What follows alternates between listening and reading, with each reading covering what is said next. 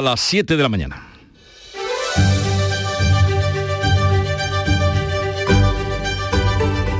En Canal Sur Radio, La mañana de Andalucía con Jesús Vigorra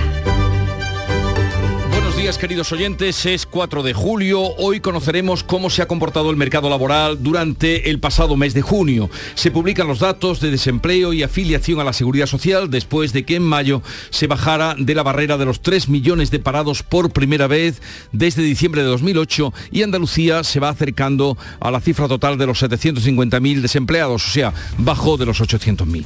Los empresarios no encuentran camareros, los trabajadores de la hostelería avisan de posibles movilizaciones si no se suben los salarios y hay sitios como Tarifa en Cádiz donde los precios de los alquileres impiden la llegada de trabajadores foráneos para trabajar en los chiringuitos. No se encuentran camareros, entonces la gente que viene a la temporada encuentra dificultad por los alquileres porque no hay piso para alquilar y lo que hay son muy caros ni para compartir nada, nada, nada. Es muy complicado encontrar una habitación aquí en Tarifa, sobre todo por la temporada, y lo poco que hay es muy caro. La Guardia Civil trata de esclarecer las circunstancias del aparatoso accidente de tráfico entre dos autobuses y un turismo ocurrido en la mañana de este domingo en la 92 a su paso por la localidad granadina de Moraleda de Zafayona en sentido Málaga. Se ha saldado con un muerto, el conductor de uno de los autobuses, y 35 heridos, seis de ellos graves. A la mayoría de los pasajeros el accidente les sorprendió dormidos. Eran las 6 de la mañana, como ha contado el director de emergencias del 112 de Granada, Manuel Navajas.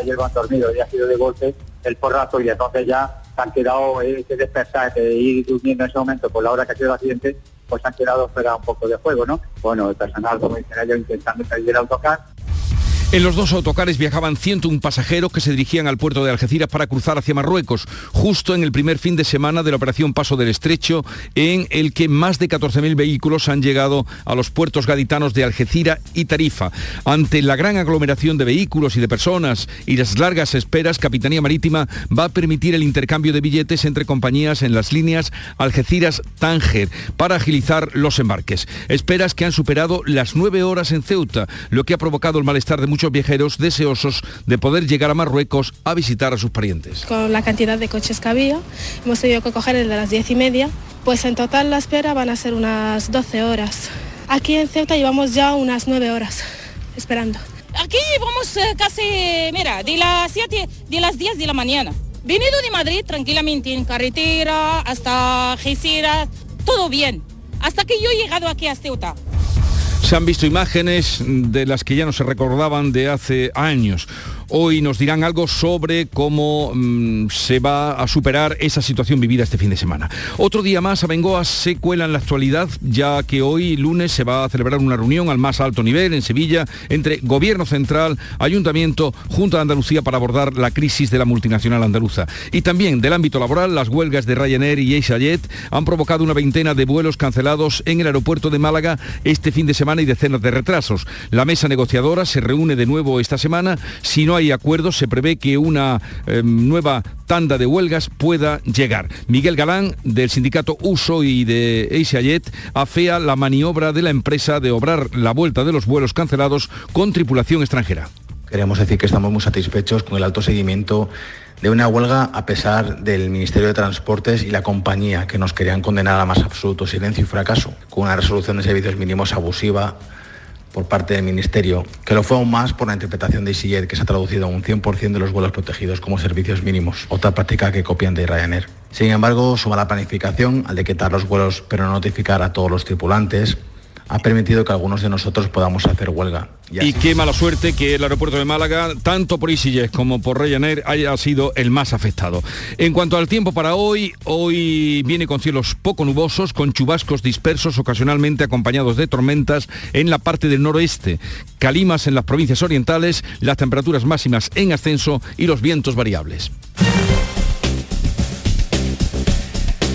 Vamos a conocer cómo están las carreteras a esta hora de la mañana, 7 4 minutos. Desde la DGT nos atiende Enrique Marchán, buenos días. Buenos días, en este momento encontrarán ya algunas complicaciones en Sevilla, en la ronda S30, a la altura de Puente del Centenario, en dirección a la A49. En el resto de carreteras andaluzas, por suerte, tanto en las principales como en las secundarias, se circula a esta hora con total normalidad. 7 5 minutos de la mañana.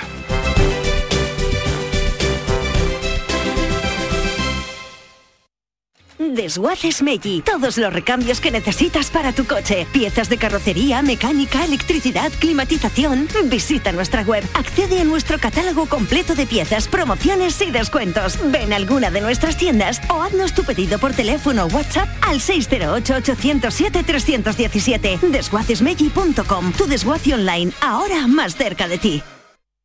En Canal Sur Radio, la mañana de Andalucía con Jesús Vigorra. Noticias.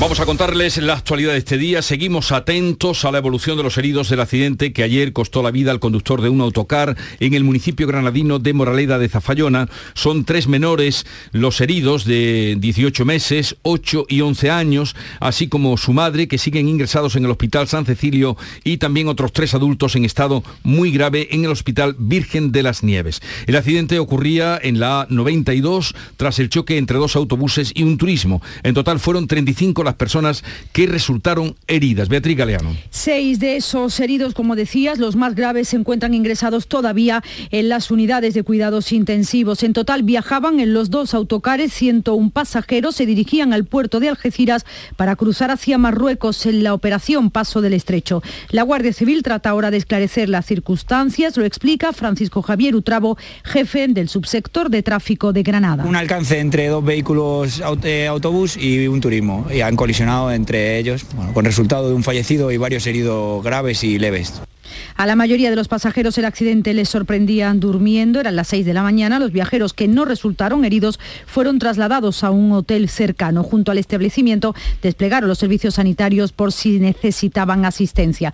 Nos lo ha contado a Canal Sur uno de los trabajadores del hotel lo han atendido la Guardia Civil en carretera y nos han enviado para acá. Aquí han hecho una especie de hospital de campaña porque lo están atendiendo en las instalaciones nuestras los heridos que son decenas y, y los tenemos en un salón aparte privado atendiendo a todos los heridos. Y es que este ha sido un fin de semana en el que han atravesado nuestras carreteras miles de vehículos con destino a Marruecos. Más de 14.000 han llegado a los puertos gaditanos de Algeciras y Tarifa en el inicio de la operación Paso del Estrecho, la OPE. Es un 45% más que en el año 2019. Virginia Montero. Este domingo se han alcanzado esperas máximas de 5 horas para embarcar, así que por primera vez desde que se puso en marcha la operación Paso del Estrecho se han habilitado las instalaciones del Llano Amarillo. Esto es un gran aparcamiento con servicios para atender a las personas que van llegando para embarcar. Desde las 12 de la noche hasta las 8 de la tarde de ayer llegaron más de 6.500 vehículos. El sábado lo hicieron casi 5.000. El jefe de protección de la Autoridad Portuaria Bahía de Algeciras y coordinador de la OPE en el interior del puerto, Manuel Sánchez Alcázar, ha destacado que el dispositivo ha funcionado bien a pesar de las cifras. Estamos teniendo un domingo muy intenso, eh, con unas entradas que llevamos ya mantenidas durante más de seis horas entre 300 y 400 vehículos hora, lo que da idea de la intensidad que estamos teniendo en el puerto Algeciras. No obstante, el dispositivo está funcionando a la perfección. Esto en Algeciras. En Ceuta la situación ha sido mucho más complicada. El gobierno ha abierto ya una segunda zona de espera ante la avalancha de vehículos que han llegado y a la lentitud de las autoridades marroquíes para permitirles la entrada. En total, 8.000 vehículos y 25.000 personas. La explanada de Loma Colmenar, la primera que estaba abierta, retenía este domingo casi 1.000 vehículos. Un colapso que ya a última hora del sábado llevó a cientos de ciudadanos marroquíes a improvisar una manifestación hacia la aduana de Marruecos. Eso que ha escuchado ahora de, de nueve horas esperamos ahí, pues eso no, no lo veo justo. Está esperando ya ahí casi cuatro horas y más por pasar la, la divana. ¿Qué hacemos? Porque ya son horas y aquí esperando y deseando llegar, siendo que tenemos todo lo que son los papeles en regla, el pasaporte COVID, las vacunas, los billetes reservados de hace ya dos o tres meses y deseando llegar. La situación en la aduana se complicaba por la llegada en solo 48 horas de más de 25.000 personas. Siete horas en Algeciras, nueve en Ceuta. Veremos qué explicación dan o cómo van a reactivar ese paso, puesto que eh, está previsto que hoy den cuenta de lo ocurrido este fin de semana desde eh, la subdelegación del Gobierno. Nuevo día clave para la multinacional sevillana Bengoa. El Gobierno y la Junta de Andalucía van a abordar el futuro de esta empresa después de que la SEPI, la Sociedad Estatal de Participaciones Industriales, industriales le haya denegado un rescate de 249 millones y el juzgado mercantil número 3 de Sevilla haya decretado el inicio de la disolución de la empresa matriz. El encuentro tendrá lugar a las 4 de la tarde en el Palacio de Exposiciones de la capital hispalense. A él asistirán la ministra de Industria, Reyes Maroto, y el consejero de Transformación Económica en Funciones, Rogelio Velasco, además del alcalde de Sevilla, Antonio Muñoz, que actúa como mediador en esta cita. Pese a la disolución de la matriz, 27 de sus filiales mantienen un hilo de esperanza. Según la ministra de Hacienda, la prioridad es ayudar a las empresas que tienen viabilidad y mantener los puestos de trabajo, aunque insiste en que la Junta tiene que aportar recursos. María Jesús Montero. Por supuesto, estaremos participando como siempre hemos hecho y ojalá el resto de administraciones, y en este caso la Junta de Andalucía, en esta ocasión estén dispuestos a aportar eh, recursos que permitan eh, salvaguardar a la empresa. El consejero de Transformación Económica, Rogelio Velasco, ha garantizado el compromiso de la Junta. A los trabajadores el mensaje que le lanzamos y al conjunto de la empresa es que la Junta de Andalucía, a través de esta consejería en particular, la Consejería de Economía, va a hacer todo lo posible para que la empresa sobreviva y se mantenga el empleo en todas las ubicaciones donde está presente. Y el convocante de la reunión, el alcalde de Sevilla, Antonio Muñoz, confía en que el encuentro se plantee en soluciones. Pues veremos qué saldrá de esa reunión convocada in extremis. Hoy se conocerán los datos del paro del mes de junio. Veremos si sigue la senda de bajada que ya nos trajo el mes pasado. Los últimos datos, los de mayo, registraron un descenso del paro hasta los 3 millones, algo que no ocurría desde diciembre de 2008. El mes pasado Andalucía lideró ese descenso con 20.000 parados menos y con una cifra total cercana a los 750.000 desempleados. Por otra parte, el presidente del Gobierno, Pedro Sánchez, ha anunciado que el Consejo de Ministros de mañana martes va a aprobar hacer fijos a 67.000 sanitarios, una medida que busca, según el presidente, acabar con la precarización en la sanidad. La tercera jornada de la huelga de la aerolínea EasyJet ha provocado la cancelación de cinco vuelos y retrasos en otros 14 en el aeropuerto de Málaga, que sigue siendo el aeropuerto español, miren por dónde, más perjudicado con todas estas huelgas. Las esperanzas están ahora puestas en la mesa negociadora que se reúne de nuevo esta semana, el miércoles y el jueves. Si no hay acuerdo, se prevé una nueva tanda de huelgas a partir del 15 de julio. Miguel Galán, del sindicato Uso de EasyJet, muestra su disposición a negociar en las próximas reuniones. Somos conscientes de, que no, no es posible una equiparación inmediata con Francia o Alemania, pero sí pedimos una subida sustancial que nos permita ir acercándonos a sus salarios. Nosotros mantenemos la mejor de las disposiciones eh, junto eh, con, la empresa para sentarnos a negociar, pero la empresa tiene que ser seria y hacer una oferta razonable. Por otra parte, critica que la empresa no se muestre dispuesta a modificar el salario base de los tripulantes en España cuando sí lo hace en otros países donde el sueldo es más alto. Entre los pasajeros, desesperación. Pues colapso de gente, vuelos atrasados de, de, horas. Ahí con los nervios y todo, ahora vuelo a las 10 de la noche. O sea que me ha afectado bastante porque tenía que pasar el día ya allí y ahora llegaré casi a las 12 de la noche. Por otra parte, las primeras seis jornadas de huelga en Ryanair concluían el sábado con 215 cancelaciones y 1.225 retrasos. Los sindicatos de la compañía irlandesa han convocado 12 días más de huelga para este mes de julio. Los paros se producirán entre el 12 y el 28 de este mes. Esta semana no hay. Bueno, pues tranquilidad esta semana, pero desde luego qué mala suerte que todo haya incidido, de manera especial en el aeropuerto malagueño. Los sindicatos del sector de la hostelería amenazan con movilizaciones si julio concluye sin acuerdo en la negociación de los convenios colectivos. Comisiones Obreras denuncia que actualmente están bloqueados los convenios de Sevilla, Almería y Granada. Los precios en la hostelería han subido en torno a un 10%, pero no los salarios de los trabajadores. Eso es lo que denuncian el secretario general de la Federación Nacional de Hostelería de Comisión Comisiones Obreras, Gonzalo Fuentes, además reclama que se aumente el poder adquisitivo de las plantillas para que sea un sector atractivo y no de paso para miles de trabajadores.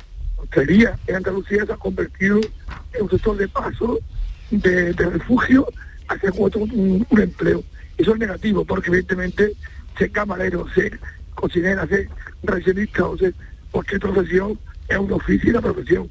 Y esto lógicamente hay que apostar por la estabilidad por la formación, por el cumplimiento de los convenios colectivos. Insiste en que para ofrecer un buen servicio hay que apostar por la calidad y la formación. La invasión Rusia de Ucrania ha reactivado el compromiso de los países que forman la alianza de la OTAN a destinar el 2% del Producto Interior Bruto al gasto en defensa. Un compromiso también de España que está provocando las fuertes discrepancias en el seno del gobierno de PSOE y Unidas Podemos. El llamamiento de Pedro Sánchez a sus socios para respaldar esta obligación está encontrando por el momento el no por respuesta, a excepción del respaldo del ministro de Universidades, Joan Subirats. El titular de Consumo y coordinador federal de Izquierda Unida, Alberto Garzón, advertido que apostar por un concepto de la seguridad que ponga el acento en aumentar el gasto militar, en más ejército, más tanques y más vallas, le condenará a la derrota. Cuando la izquierda se suma al concepto de seguridad que tiene el acento en la parte militar, creo que se está equivocando. Creo que se está equivocando de manera muy importante y muy gravosa, no solo porque entra en el marco y el terreno de juego que quiere precisamente el adversario, sino porque educa a su electorado en que ese concepto de seguridad militar es el concepto de la izquierda y no es verdad. El concepto de seguridad de la izquierda es el concepto de seguridad civil. Críticas desde el Partido Popular a este nuevo desencuentro entre miembros del Gobierno, esta vez en una cuestión de Estado. El líder de los populares considera que en esta materia Sánchez confía más en el PP que en sus socios. Es el sentido de Estado del Gobierno de España el que está en discusión. El propio Gobierno confía más en el sentido de Estado del Partido Popular que en su gobierno. Y eso, queridos amigos, es algo que pasará a la historia del récord de despropósitos del actual gobierno de España.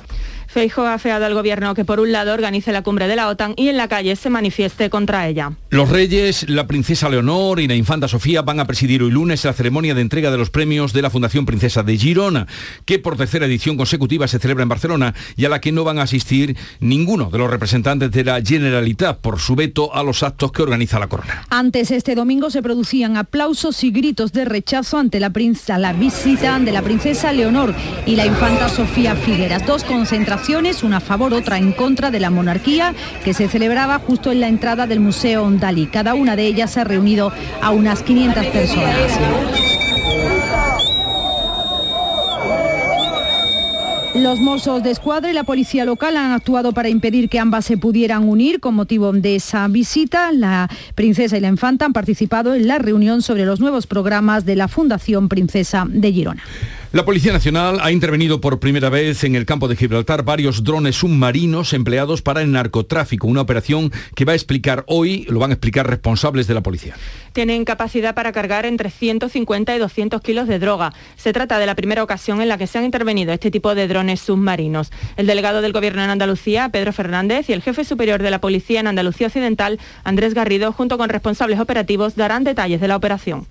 Este lunes comienza en Marruecos el juicio contra 36 de los 64 inmigrantes detenidos en el asalto a la valla de Melilla el pasado 24 de junio. Están acusados de organizar la entrada y salida clandestina de personas hacia y desde Marruecos, también de delitos de injurias y del uso de violencia contra las fuerzas públicas, aglomeración armada y daños a bienes públicos. En este salto, en el que participaron 2.000 personas, murieron 23 subsaharianos, según la policía marroquí, 37 según las ONGs. Y hablemos ahora del coronavirus y la pandemia que sigue dando coletazos. Julio confirma la séptima ola del COVID. Las últimas mutaciones del virus han elevado la incidencia acumulada en el conjunto de España, también en Andalucía, donde los contagios se disparaban a casi 7.000 entre el martes y el viernes de la pasada semana. Más enfermos por COVID y más hospitalizados. 606 según el último parte facilitado por la Junta de Andalucía el pasado viernes, de los cuales 35 están en la UCI.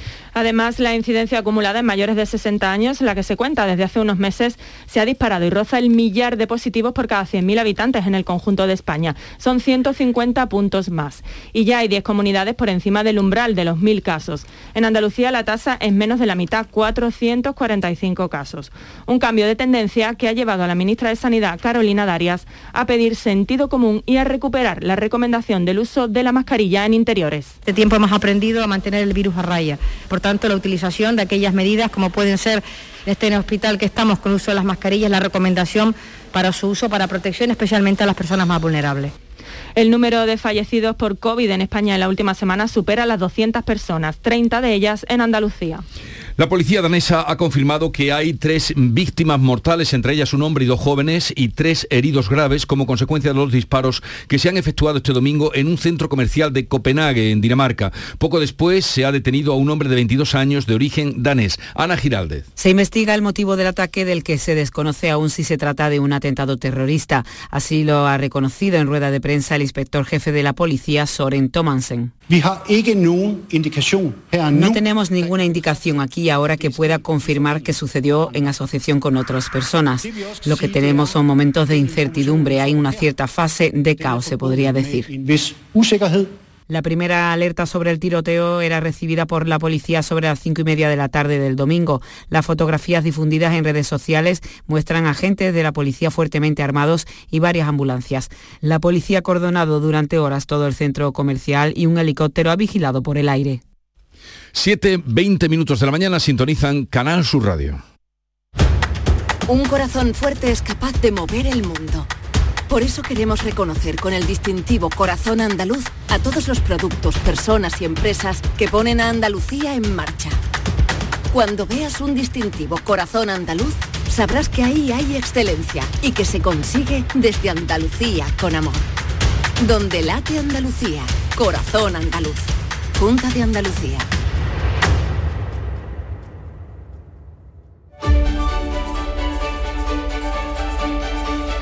Vamos ahora al encuentro con la prensa más detallado que ya ha leído y revisado para todos ustedes. José Manuel de la Linde, buenos días. Muy buenos días de nuevo, Jesús. Y no hay lunes sin encuesta, ustedes ya no nos, nos conocen. Eh, no hay lunes sin encuesta, ahora la del país que hace más fuerte a Feijó. La del país que coincide con la publicada este domingo por El Mundo, Feijó aventaja a Sánchez en votos y escaños por primera vez. Dice este barómetro de julio para el país que el PP desplaza al PSOE del primer puesto tras las elecciones andaluzas, o sea que ganaría las elecciones si se celebrasen hoy. Los populares prosiguen su escalada con Vox a la baja y superan en un punto al PSOE. Otorga 118 escaños al PP frente a los 130 3 del PSOE y como tercera fuerza sitúa a Vox eh, con 51 escaños. Este partido perdería un asiento con respecto a, las, eh, a los comicios de 2019. El PP ve incrementado el número de escaños en 29 diputados con respecto a esas mismas elecciones y los socialistas eh, caen en 17 escaños. Los datos pormenorizados de la encuesta corroboran que el PP ha logrado contener la sangría que estaba sufriendo a merced de Vox. Eh, desde marzo se ha reducido en más de la mitad la parte de los votantes populares en fuga hacia la extrema derecha, según este diario. Entonces el PP perdía en esa dirección casi uno de cada cinco apoyos, el 19%, el 19% cifra que ahora cae hasta el 8% menos, eh, incluso que el 11% de eh, antiguos electores de Vox dispuestos a hacer el mismo camino inverso y pasarse a los populares. El otro asunto capital que lleva hoy el país y al que hoy seguro tendremos reacciones en Andalucía, el anuncio hecho por el presidente del gobierno Sánchez en una entrevista este domingo en esta misma cabecera. Mañana el Consejo de Ministros aprobará por decreto hacer fijos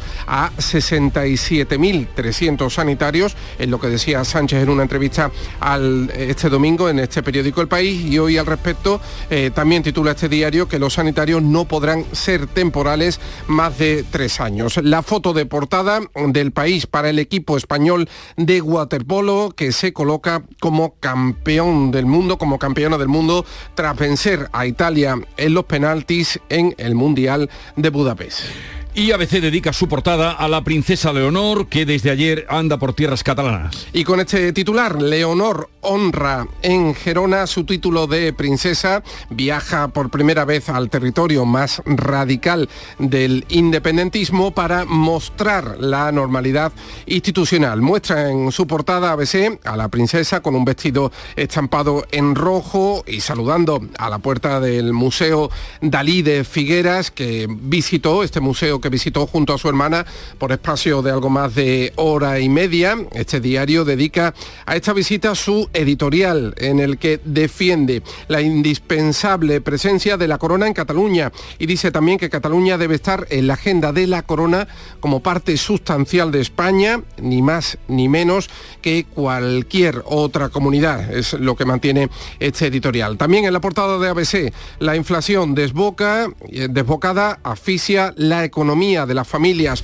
Mantiene esta cabecera que el aumento de precios castiga las cuentas domésticas y, eh, ya hasta un millón de hogares eh, ahogados por la escalada del Euribor que dispara las hipotecas. Nos fijamos también en la razón que lleva hoy una entrevista con la ministra de, de Defensa, Margarita Robles, y con este titular que hace referencia a uno de los socios de gobierno. Podemos sabrá si le resulta compatible honor o no estar en el gobierno, es lo que dice Robles, esto en referencia al incremento de gasto en defensa comprometido por el gobierno y que se eleva hasta el, 2% del PIB de aquí a 2029. Otros titulares de esta entrevista, dice la ministra, que el despliegue de dos destructores de Estados Unidos, eso nos pilla bien de cerca, en la base gaditana de Rota, es una apuesta más por defendernos. Se le ve en la entrevista vestida de negro y chaqueta blanca junto a las banderas de España, la OTAN y la Unión Europea. Y también podemos leer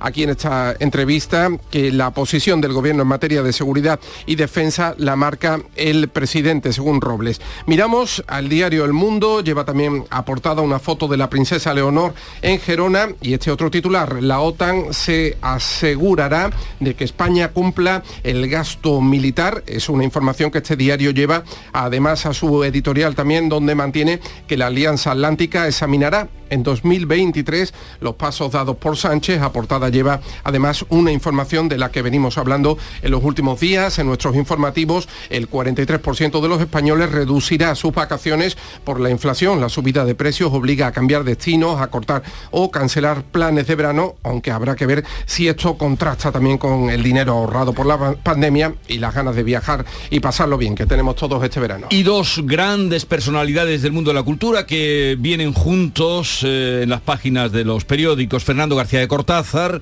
eh, vasco, historiador, eh, jesuita, y por otra parte Peter Brook, gran revolucionario del teatro contemporáneo. Sobre Fernando García de Cortázar, lleva una llamada en su portada Diario de Sevilla, el historiador que esquivó el pesimismo, como detalla esta cabecera, que ha fallecido a los 79 años y con 70 obras publicadas, ha muerto tras ser intervenido de una perforación intestinal. El autor vasco jesuita fue reconocido como, el, como Premio Nacional de Historia. Y decimos también adiós a Peter Brook, un joven de 97 años, como tú bien decías antes, Jesús, porque estuvo en escena hasta, hasta el final. Sí, el director de teatro fue uno de los grandes, eh, nacido en Londres en 1925, fue hijo de emigrantes judíos procedentes de Letonia y en París recuperó un antiguo teatro para convertirlo en uno de los escenarios punteros de la capital francesa. A ver, porque yo soy de inglés, si lo digo bien, el teatro Buffles du Nord Buffle du Nord, sí, que era, pues. eh, había una antigua cantera, bueno, este hombre, el Majabarata, que vino a Sevilla, vino al Teatro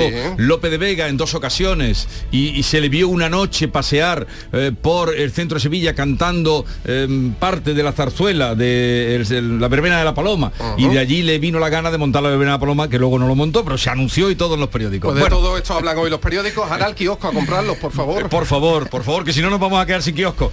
Vamos ahora a la actualidad deportiva.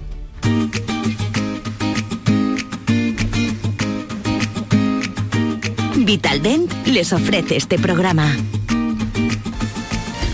Nuria Castiño, buenos días. ¿Qué tal? Muy buenos días. Gran alegría de verte y escucharte. Éxito del deporte español este fin de semana. Ha sido increíble con el oro de la selección masculina de waterpolo en el Mundial de Budapest al ganar en la tanda de penaltis a Italia, con el oro del combinado femenino de fútbol sala en el europeo, también vencían en los penaltis a la anfitriona Portugal y con la primera victoria de Carlos Sainz en Fórmula 1, concretamente en el Gran Premio de Gran Bretaña. No también le ha ido a Carlos Alcaraz, que se ha despedido de Wimbledon en los octavos de final tras caer con el italiano Yannick Sinner turno hoy para Rafa Nadal y Paula Badosa. Y hoy también atentos a la selección de baloncesto que se mide en Tbilisi a Georgia a las 5 en partido correspondiente a la fase clasificatoria para el Mundial del 2023 para el que España ya ha logrado el billete. Los de Escariolo intentarán asegurar el liderato de grupo.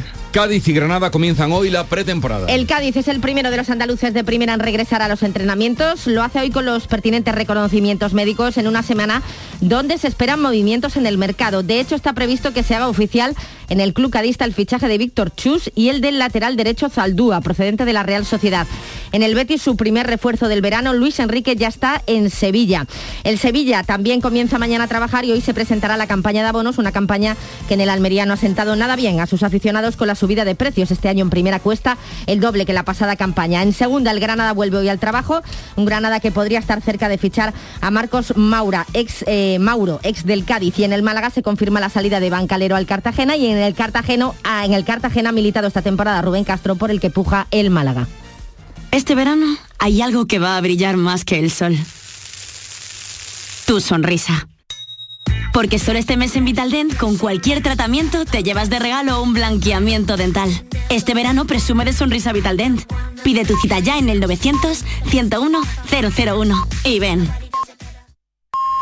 Nuria Gaciño, hasta mañana. Acaban de dar las siete y media de la mañana. Están en la sintonía de Canal Sur Radio. Esto es la mañana de Andalucía. Y vamos a repasar los titulares de las noticias más destacadas que desde las 6 de la mañana les venimos contando con Beatriz Galeano.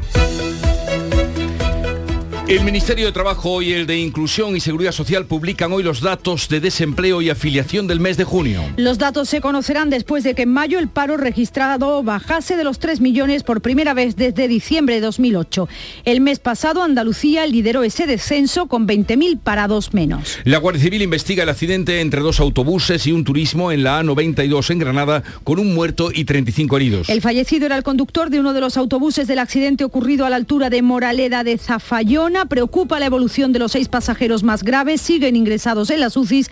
Tres de ellos son niños de entre un año y medio y 11 años. Primer fin de semana de la operación Paso del Estrecho con más de 14.000 vehículos y gran colapso en la aduana. Los tiempos de espera han superado las nueve horas para acceder a la frontera con Marruecos en Ceuta. Capitanía Marítima ha establecido ya la intercambiabilidad de billetes entre compañías en la línea Algeciras-Tánger para agilizar los embarques. Reunión hoy entre el Gobierno Central y la Junta de Andalucía y el Ayuntamiento de Sevilla para abordar la crisis de Abengoa en fase de liquidación de su matriz. El encuentro se produce con la mediación del Ayuntamiento de Sevilla en el aire el futuro de la multinacional tras el rechazo de la SEPI al rescate de 249 millones de euros y la apertura de la fase de, la, de liquidación de la matriz del grupo. El aeropuerto de Málaga es el más afectado, como lo fue con Ryanair, ahora por la huelga de EasyJet este fin de semana. El domingo se cancelaban cinco vuelos y se retrasaban otros 14. La mesa negociadora se reúne de nuevo el miércoles y el jueves. Si no hay acuerdo, se prevé una nueva tanda de huelgas a partir del 15 de julio. Nuevos métodos más sofisticados aún para el tráfico de drogas en el campo de Gibraltar. La Policía Nacional ha intervenido por primera vez varios drones submarinos empleados para el narcotráfico. Tienen una capacidad para cargar entre 150 y 200 kilos de droga, una operación de la que hoy van a dar los detalles responsables policiales. Comienza en Marruecos el juicio contra 36 de los 64 inmigrantes detenidos en el asalto a la valla de Melilla el pasado día 24 de junio. Están acusados de organizar la entrada y salida clandestina de personas, también delitos de injurias y uso de violencia contra las fuerzas públicas. En ese salto, en el que participaron 2.000 personas, murieron 23 subsaharianos según cifras oficiales, 37 según las ONGs. Tres muertos y tres heridos en un tiroteo en un centro comercial de Copenhague. La policía ha confirmado que hay tres víctimas mortales y tres heridos graves eh, que después de esos disparos que se han efectuado en un centro comercial de la capital de Dinamarca. Poco después se ha detenido a un hombre de 22 años y de origen danés. Y en cuanto al tiempo por hoy, vamos a recordar Cielos con intervalos de nubes bajas en la vertiente atlántica y mediterránea, poco nubosos o despejados en el resto, calimas en el extremo oriental, suben las temperaturas máximas. Son las 7.33 minutos de la mañana. Verano. ¿Qué tendrá el verano? Alegría.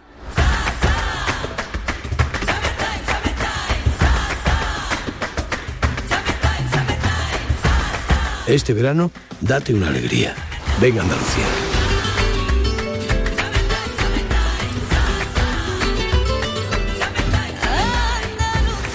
Campaña financiada con fondos FEDER, Junta de Andalucía.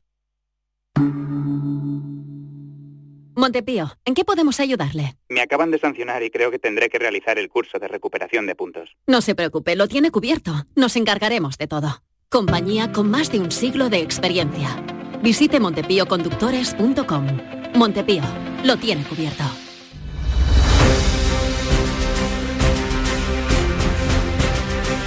Vamos ahora con otras noticias de Andalucía. En la base estadounidense de Morón, en Sevilla, el comité de empresa se va a reunir este lunes para analizar la última propuesta del ERE que negocia con la dirección Arceli Limón. Pues después de un primer encuentro infructuoso en la segunda reunión entre los sindicatos y la empresa KBR que gestiona los servicios civiles de la base, sí hubo un acercamiento de posturas sobre la propuesta del ERE inicial, una oferta más ventajosa que la primera porque, según ha contado el presidente del comité de empresa, José Armando Rodríguez, contempla parte de la demanda de los trabajadores. Es una propuesta que ha hecho la empresa que va en la línea, no es coincidente, pero va en la línea de lo que planteamos los representantes de los trabajadores en las dos primeras reuniones para tratar de, reducir y de mitigar el impacto del expediente. Evidentemente la vamos a considerar porque es merecedora de esa valoración y del tratamiento que le vamos a dar, ¿no? Después del análisis de este lunes sobre la nueva propuesta, el miércoles habrá una nueva reunión con la empresa y el jueves una asamblea de todos los trabajadores. Pérdidas de hasta el 90% en la producción de almendra en la provincia de Granada han motivado a la Unión de Pequeños Agricultores a pedir a las administraciones que establezcan ayudas. ¿Qué ha pasado, Susana Escudero? Pues que la falta de lluvias, las temperaturas frías y las heladas en primavera han provocado esta situación. Frente a los 11 millones de kilos de almendra del pasado año o los 35 de 2020, esta campaña apenas se llegarán a recolectar 7. Nicolás Chica, secretario provincial de UPA, demanda medidas. Una rebaja fichada, sobre todo para, para aquellos agricultores que están en estimación objetiva haciendo índice de módulo, incluso también para los que están obviamente en estimación directa y necesitamos pues exoneraciones la que se, en lo que son las condiciones de, la seguridad social y, por supuesto necesitamos también pues algún tipo de ayuda directa que compense pues, bueno pues esta situación de, dificultad eh, y de difícil superación también que, que van a tener por los agricultores de la zona norte. La peor campaña de almendra, dicen, en los últimos cinco años. El destino Costa de Almería refuerza su presencia en el mercado nórdico con vuelos directos. Llegarán más de 12.000 turistas hasta noviembre. María Jesús Recio. Es gracias a un acuerdo con el turoperador Transbelsen. Turistas eh, que van a suponer un importante revulsivo para el sector, según destaca el diputado de Turismo Fernando Jiménez. Llevándolo a mercados importantes que pueden suponer también un gran futuro para nuestra provincia y que pueden, en definitiva, conllevar tener más empleo, más riqueza. Los turistas vendrán de Dinamarca, Finlandia, Noruega, Suecia e Islandia. Tienen además un alto poder adquisitivo. Estarán como mínimo cinco noches en Almería y harán excursiones por la provincia. El aeropuerto dispone este verano de hasta 20 conexiones, muchas de ellas internacionales, con Dublín, Praga, Rotterdam, Luxemburgo o el Reino Unido. Ya ha comenzado la decimoquinta edición en Isla Antilla del Festival Internacional de Cine Bajo la Luna. El actor algecireño Manolo Solo, mm, reconocido con un Goya, ha recibido el premio Francisco Elías en la gala inaugural. Sonia Vela. Eso es Jesús, el ganador de un Goya por su papel en Tarde para la Ira, estuvo acompañado de numerosos rostros del mundo del cine. El actor José Pichardo condujo una ceremonia inaugural en la que figuras como la del director Alberto Rodríguez o la actriz Mercedes Hoyos arropaban al intérprete algecireño en su homenaje. El premio Francisco Elías, que ha entregado el festival este año a Manolo Solo, como decimos, también ha reconocido la trayectoria profesional en ediciones anteriores del festival de personalidades del mundo del cine como Gracia Querejeta o el recientemente fallecido Juan Diego a quien Manolo solo quiso dedicar su galardón. Con la gala inaugural del pasado sábado se inician dos meses de proyecciones del mejor cine independiente con sesiones gratuitas al aire libre. La Consejería de Turismo ha concedido al Ayuntamiento de Siles el Premio Andalucía de Turismo en la modalidad de turismo accesible. ¿Por qué, Alfonso Miranda? Bueno, pues mira, es la primera vez en la historia de estos premios que la modalidad se concede a este ayuntamiento, se premia. La idea que tuvieron de hacer una silla de ruedas capaz de moverse por cualquier terreno de sierra y para las personas con discapacidad visual están las barras direccionales en las que la persona en cuestión anda como cualquier otra, pero cogida una barra y es guiada por otra. Javier Bermúdez es el alcalde pues no solamente son las sillas Yolet de turismo accesible las que tenemos, sino las barras direccionales. Y ahora hemos puesto en marcha también un tour virtual también de 360 eh, grados. Por cierto, para funcionar la silla Yolet necesita no solamente un pasajero, sino también una tripulación compuesta por varios pilotos. Oye, ¿y los olivareros cómo se han levantado? Pues mirando al cielo. Pero más calmados. Bueno, por el momento sí, por el momento sí, pero vamos mirando sobre todo el precio que cuesta el gasóleo agrícola, que también como el resto ha subido. Adiós, Alfonso. Hasta luego. En un momento vamos con otras noticias. Tú y tu nuevo coche. Con el préstamo motor de Cajamar, elige tu coche ideal y nosotros nos ocupamos del resto. Descubre las opciones que tenemos para ti. Haz números con el simulador y lo verás más claro. El lugar al que siempre has querido ir ahora está más cerca. Infórmate en cajamar.es o en nuestras oficinas. Financiación otorgada por GCC Consumo Cajamar Consumo. Cajamar. Distintos desde siempre.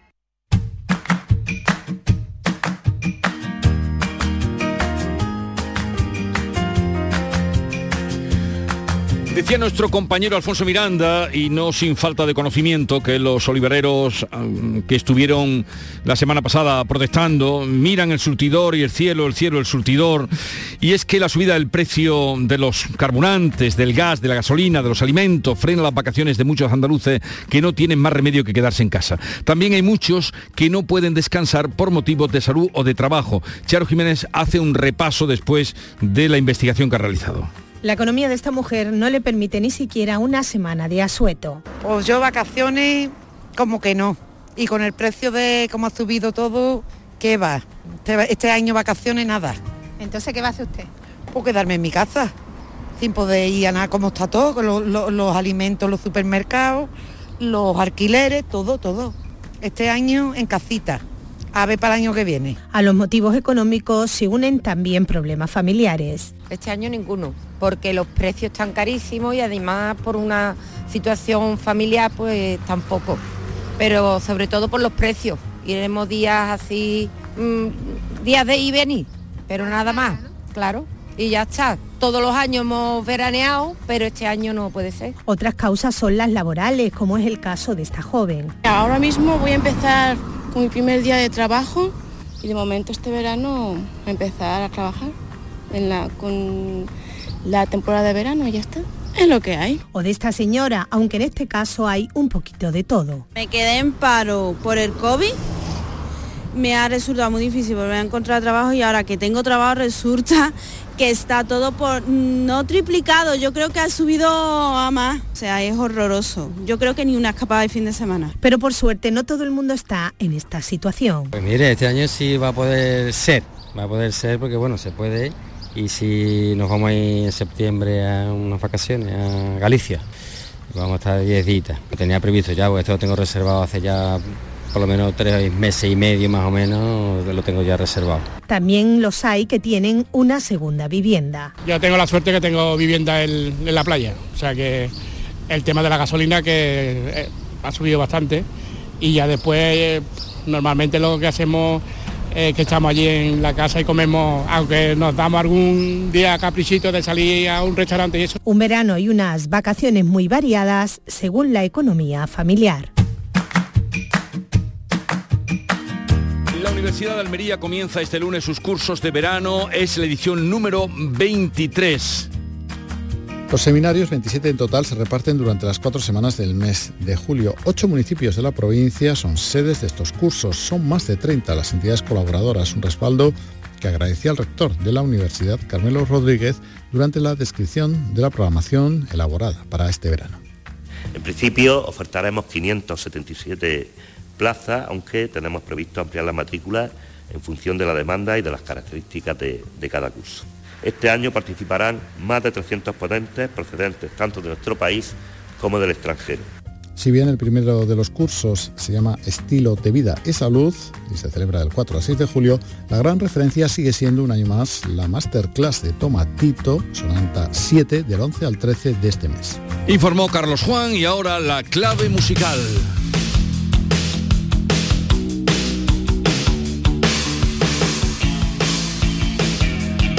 La clave que nos propone Paco Vocero, buenos días. Buenos días, Jesús. Vamos a empezar la semana con ritmo y ánimo. Y para eso te traigo aquí hoy a los Cure, a la cura, con una canción magnífica, Just Like Heaven.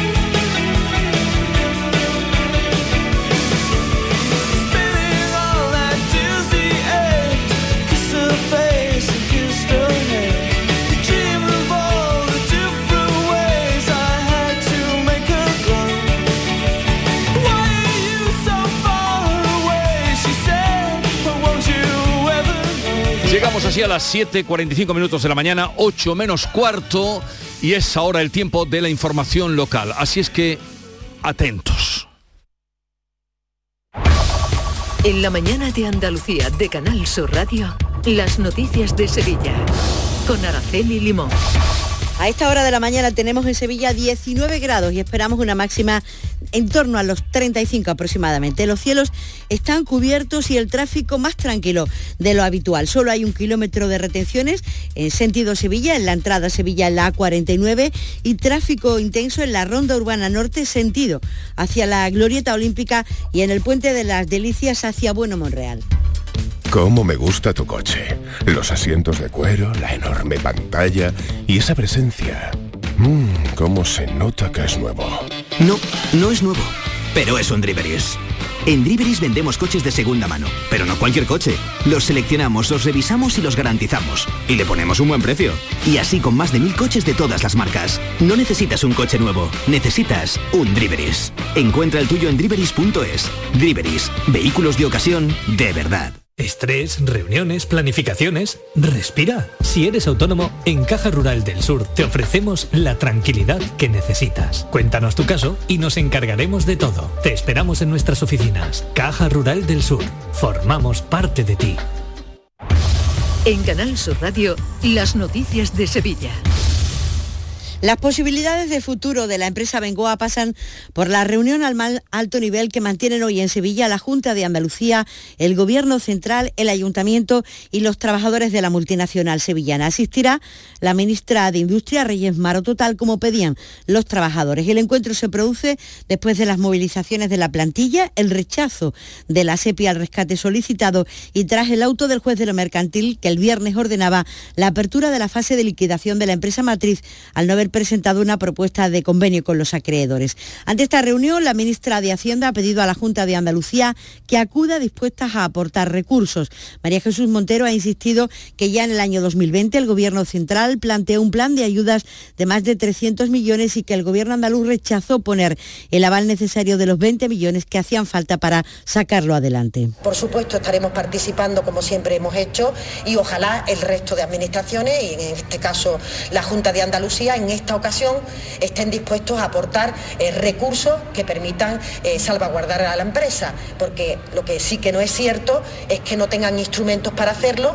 Claro que hay instrumentos, lo que tiene que haber es voluntad política. Por parte de la Junta de Andalucía estará el consejero de Transición Económica en funciones, Rogelio Velasco, que ya el lunes se reunió, el jueves, perdón, se reunió con los trabajadores de la empresa. La Junta de Andalucía va a hacer todo lo posible para que la empresa sobreviva y se mantenga el empleo en todas las ubicaciones donde está presente. Creemos que el Ministerio tiene que dar un paso adelante importante en el sentido de comprometer los recursos financieros necesarios para que Abengoa sobreviva, como ha hecho con otras empresas industriales del resto de España. El alcalde de Sevilla, que ha sido el que ha promovido el encuentro, pide a todas las administraciones que se planteen soluciones firmes para Bengoa. Para poner encima de la mesa distintas soluciones, las que sean, por parte de la Junta y por parte del Ministerio, pero cualquier escenario menos abandonar a la empresa y que se puedan perder esos puestos de trabajo.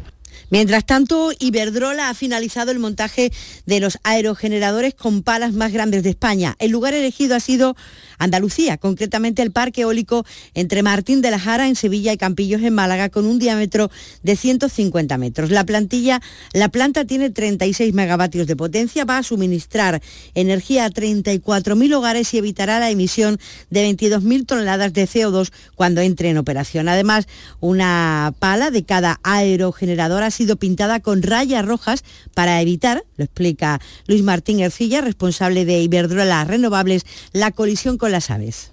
Este parque cuenta con palas V50, las más grandes de España, con 150 metros de rotor.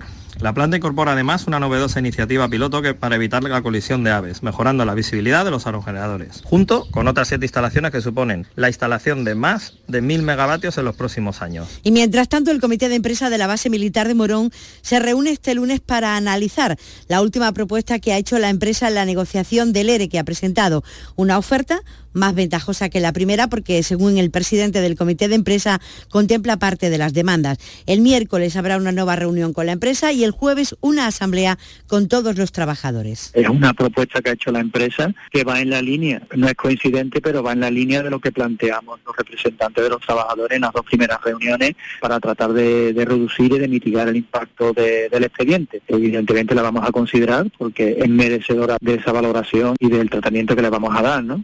Son las 7.50 minutos de la mañana. Te cambiamos el calor por color y el asfalto por el agua tropical. Rodéate de peces y corales en una experiencia 360 grados bajo el mar. Tropicales Acuario de Sevilla.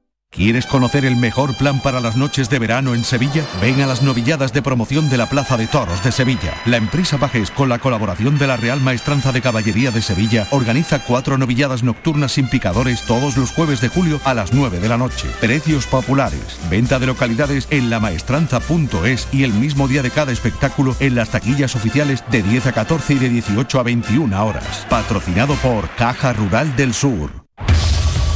Las noticias de Sevilla. Canal Sur Radio. Hoy a las 12 la delegada del Gobierno de la Junta de Andalucía en Sevilla y la delegada territorial de Igualdad y Políticas Sociales van a presidir un, minuto de silencio por la última muerte de violencia de género en Sevilla, la ocurrida en la localidad de Dos Hermanas. Mientras tanto, el Castillo de las Guardas espera tener hoy los resultados de los últimos análisis de agua que permitan poder consumir el agua del grifo. Llevan 10 días sin agua potable por los elevados niveles de trialometanos, unos niveles altos en el pantano que abastece el pueblo. Llevan una semana bebiendo agua embotellada que el ayuntamiento y la Diputación reparten diariamente por casas. El alcalde Gonzalo Domingo ha explicado a Canal Sur Radio que el tratamiento que se está haciendo ha mejorado mucho los depósitos y espera que los resultados de hoy sean positivos. Tenemos mucha materia orgánica, demasiada materia orgánica ahora mismo, que la ETA está trabajando a pleno rendimiento sin descanso, se están aplicando más dosis todavía, más de lo que teníamos previsto, porque la materia orgánica es bastante la que tenemos a la entrada de la ETA. Están volviendo a pulgar las redes de nuevo para lo más rápido posible vuelvan a niveles normales. El presidente de los hoteleros sevillanos presenta hoy en Sevilla Hotel Plus. Es un producto exclusivo para disfrutar con la mejor oferta de ocio y cultura al en los hoteles de la capital y de la provincia. Y ayer comenzó y hasta el 9 de julio se celebra en Lebrija el Congreso Internacional Helio Antonio de Nebrija, Humanismo y Poder. A lo largo de ocho días se van a exponer 90 ponencias y comunicaciones sobre la obra de Nebrija desde su propia producción como primer humanista español a su labor como defensor de la latinidad y autor de la primera gramática de una lengua romance. Expertos de todo el mundo procedentes de España, Italia, Francia e Iberoamérica se reúnen en la localidad de nacimiento de Nebrija para hablar de su legado cuando se cumplen 500 años de su muerte. La catedrática de la Universidad de Sevilla, Lola Pons, es una de las participantes investigadores que han trabajado sobre el Renacimiento, el siglo XVI y la huella que el humanismo español dejó en el Renacimiento. En esa huella es fundamental, porque es pionera, la figura de Elio Antonio de Nebrija, que va a ser estudiada en este congreso desde diferentes perspectivas. Y este lunes comienza la programación de los veranillos del Alamillo. La música, la magia y el cine protagonizan una cita que se prolonga durante los meses de julio y agosto. Los lunes y los viernes están dedicados al cine, los jueves habrá homenajes a los flamencos y los martes música para los nostálgicos, contributos a intérpretes de diferentes estilos. Los viernes sonará la copla. Susana Cayuelas, delegada de la Junta de Andalucía en Sevilla, anima a disfrutar de una programación, dice, imprescindible ya en los veranos sevillanos. Con una gran variedad y calidad en las funciones que convertirán en veladas inolvidables las noches del Alamillo. Yo os quiero animar a todos a acercaros a este enclave excepcional y que es el pulmón verde de la ciudad. El cine se proyectará en el kiosco El Naranjal.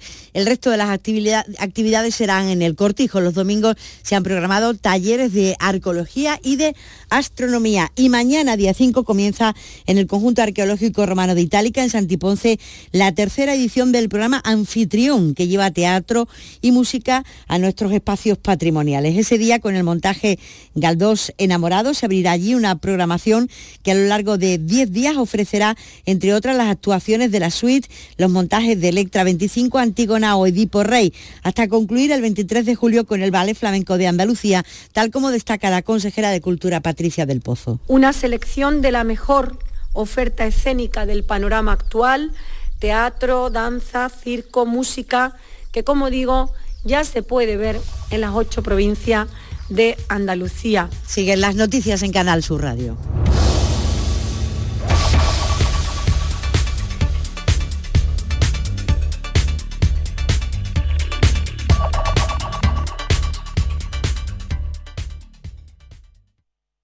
Escuchas La mañana de Andalucía con Jesús Vigorra, Canal Sur Radio.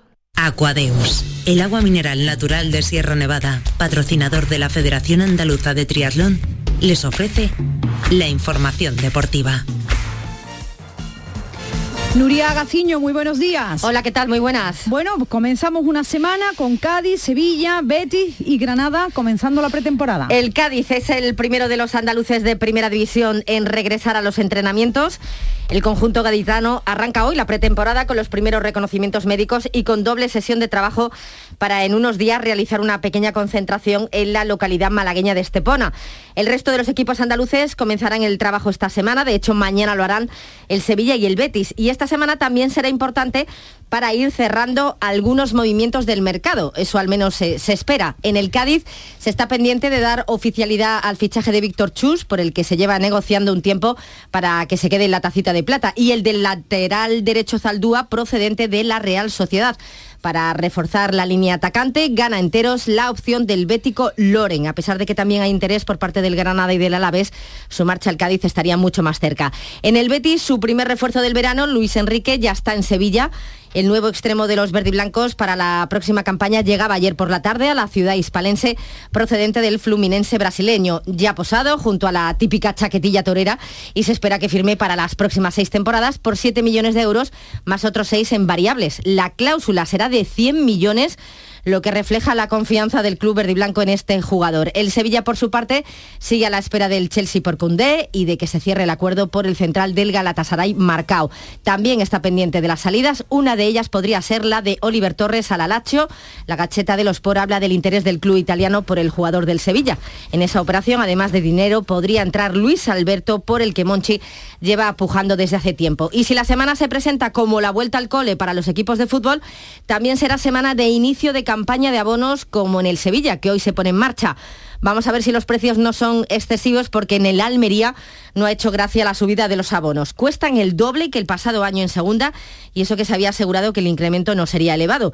Hay bastante malestar entre los aficionados almerienses, incluso alguno que otro ha comentado que no va a renovar su carne. En segunda división, como decíamos, el Granada vuelve hoy al trabajo, un Granada que podría estar cerca de fichar a Marcos Mauro, ex del Cádiz que en invierno se marchó al Juárez de la Primera División Mexicana, curiosamente el actual equipo del ex del Granada, Darwin Machis. También interesa a Federico Barba, defensa zurdo que puede jugar como lateral y que ha desarrollado gran parte de su carrera en Italia. Mientras en el Málaga se confirma la salida de Iván Calero al Cartagena y precisamente eh, el recién jugador o reciente jugador del Cartagena le ha hecho una oferta al Málaga. Se trata del veterano delantero de 41 años, Rubén Castro, que ha terminado contrato ahora con el equipo murciano. Bueno, waterpolo, tenis, Fórmula 1, no ha habido fútbol en el fin de semana, pero sí que ha habido éxitos españoles. Hemos tenido para todos los gustos, desde luego el waterpolo estaba en deuda con la selección masculina, un equipo que en los últimos 13 años había perdido dos títulos mundiales y uno europeo, todos ellos en la tanda de penaltis. Pues bien, esta vez en el Mundial de Budapest, la suerte ha sonreído a los chicos de David Martín, que en la final han ido en todo momento por delante del marcador, hasta que en los últimos compases los italianos fueron capaces de empatar a 9. Ya en los penaltis, victoria española por 6 a 5 y el único andaluz del combinado nacional, el sevillano Miguel de Toro, que había ampliado su palmarés con este oro mundial. Y oro también, pero europeo, el que suma otra andaluza, como es la gaditana Ame Romero, tras ganar con la selección femenina de fútbol sala el Campeonato de Europa que se ha celebrado en la localidad lusa de Gondomar. Eh, también tuvieron que echar mano de los penaltis tras terminar empatando a tres eh, goles con la anfitriona, con Portugal y revalidar de este modo el título continental. Y el que ha hecho historia es Carlos Sainz al conseguir su primera victoria en Fórmula 1. Concretamente ha sido en el Gran Premio de Gran Bretaña, donde la pelea por el podio en las últimas vueltas eh, fue de infarto, de lo mejorcito del año. Pues sí, diez años después, además de ganar un español. También atentos hoy a Rafa Nadal. Busca meterse en cuartos de final en Wimbledon. Se va a enfrentar sobre las seis y media de la tarde al holandés Van de Zanschulk, al que ya venció en Roland Garros. Y también juega hoy Paula Badosa en torno a las cuatro y media frente a la rumana Simona Hale. El que se ha despedido ya del torneo de Wimbledon ha sido Carlos Alcaraz. Aquadeus, ahora más cerca de ti, procedente del manantial Sierra Nevada, un agua excepcional en sabor, de mineralización débil que nace en tu región. Aquadeus Sierra Nevada es ideal para hidratar a toda la familia y no olvides tirar tu botella al contenedor amarillo. Aquadeus, fuente de vida, ahora también en Andalucía.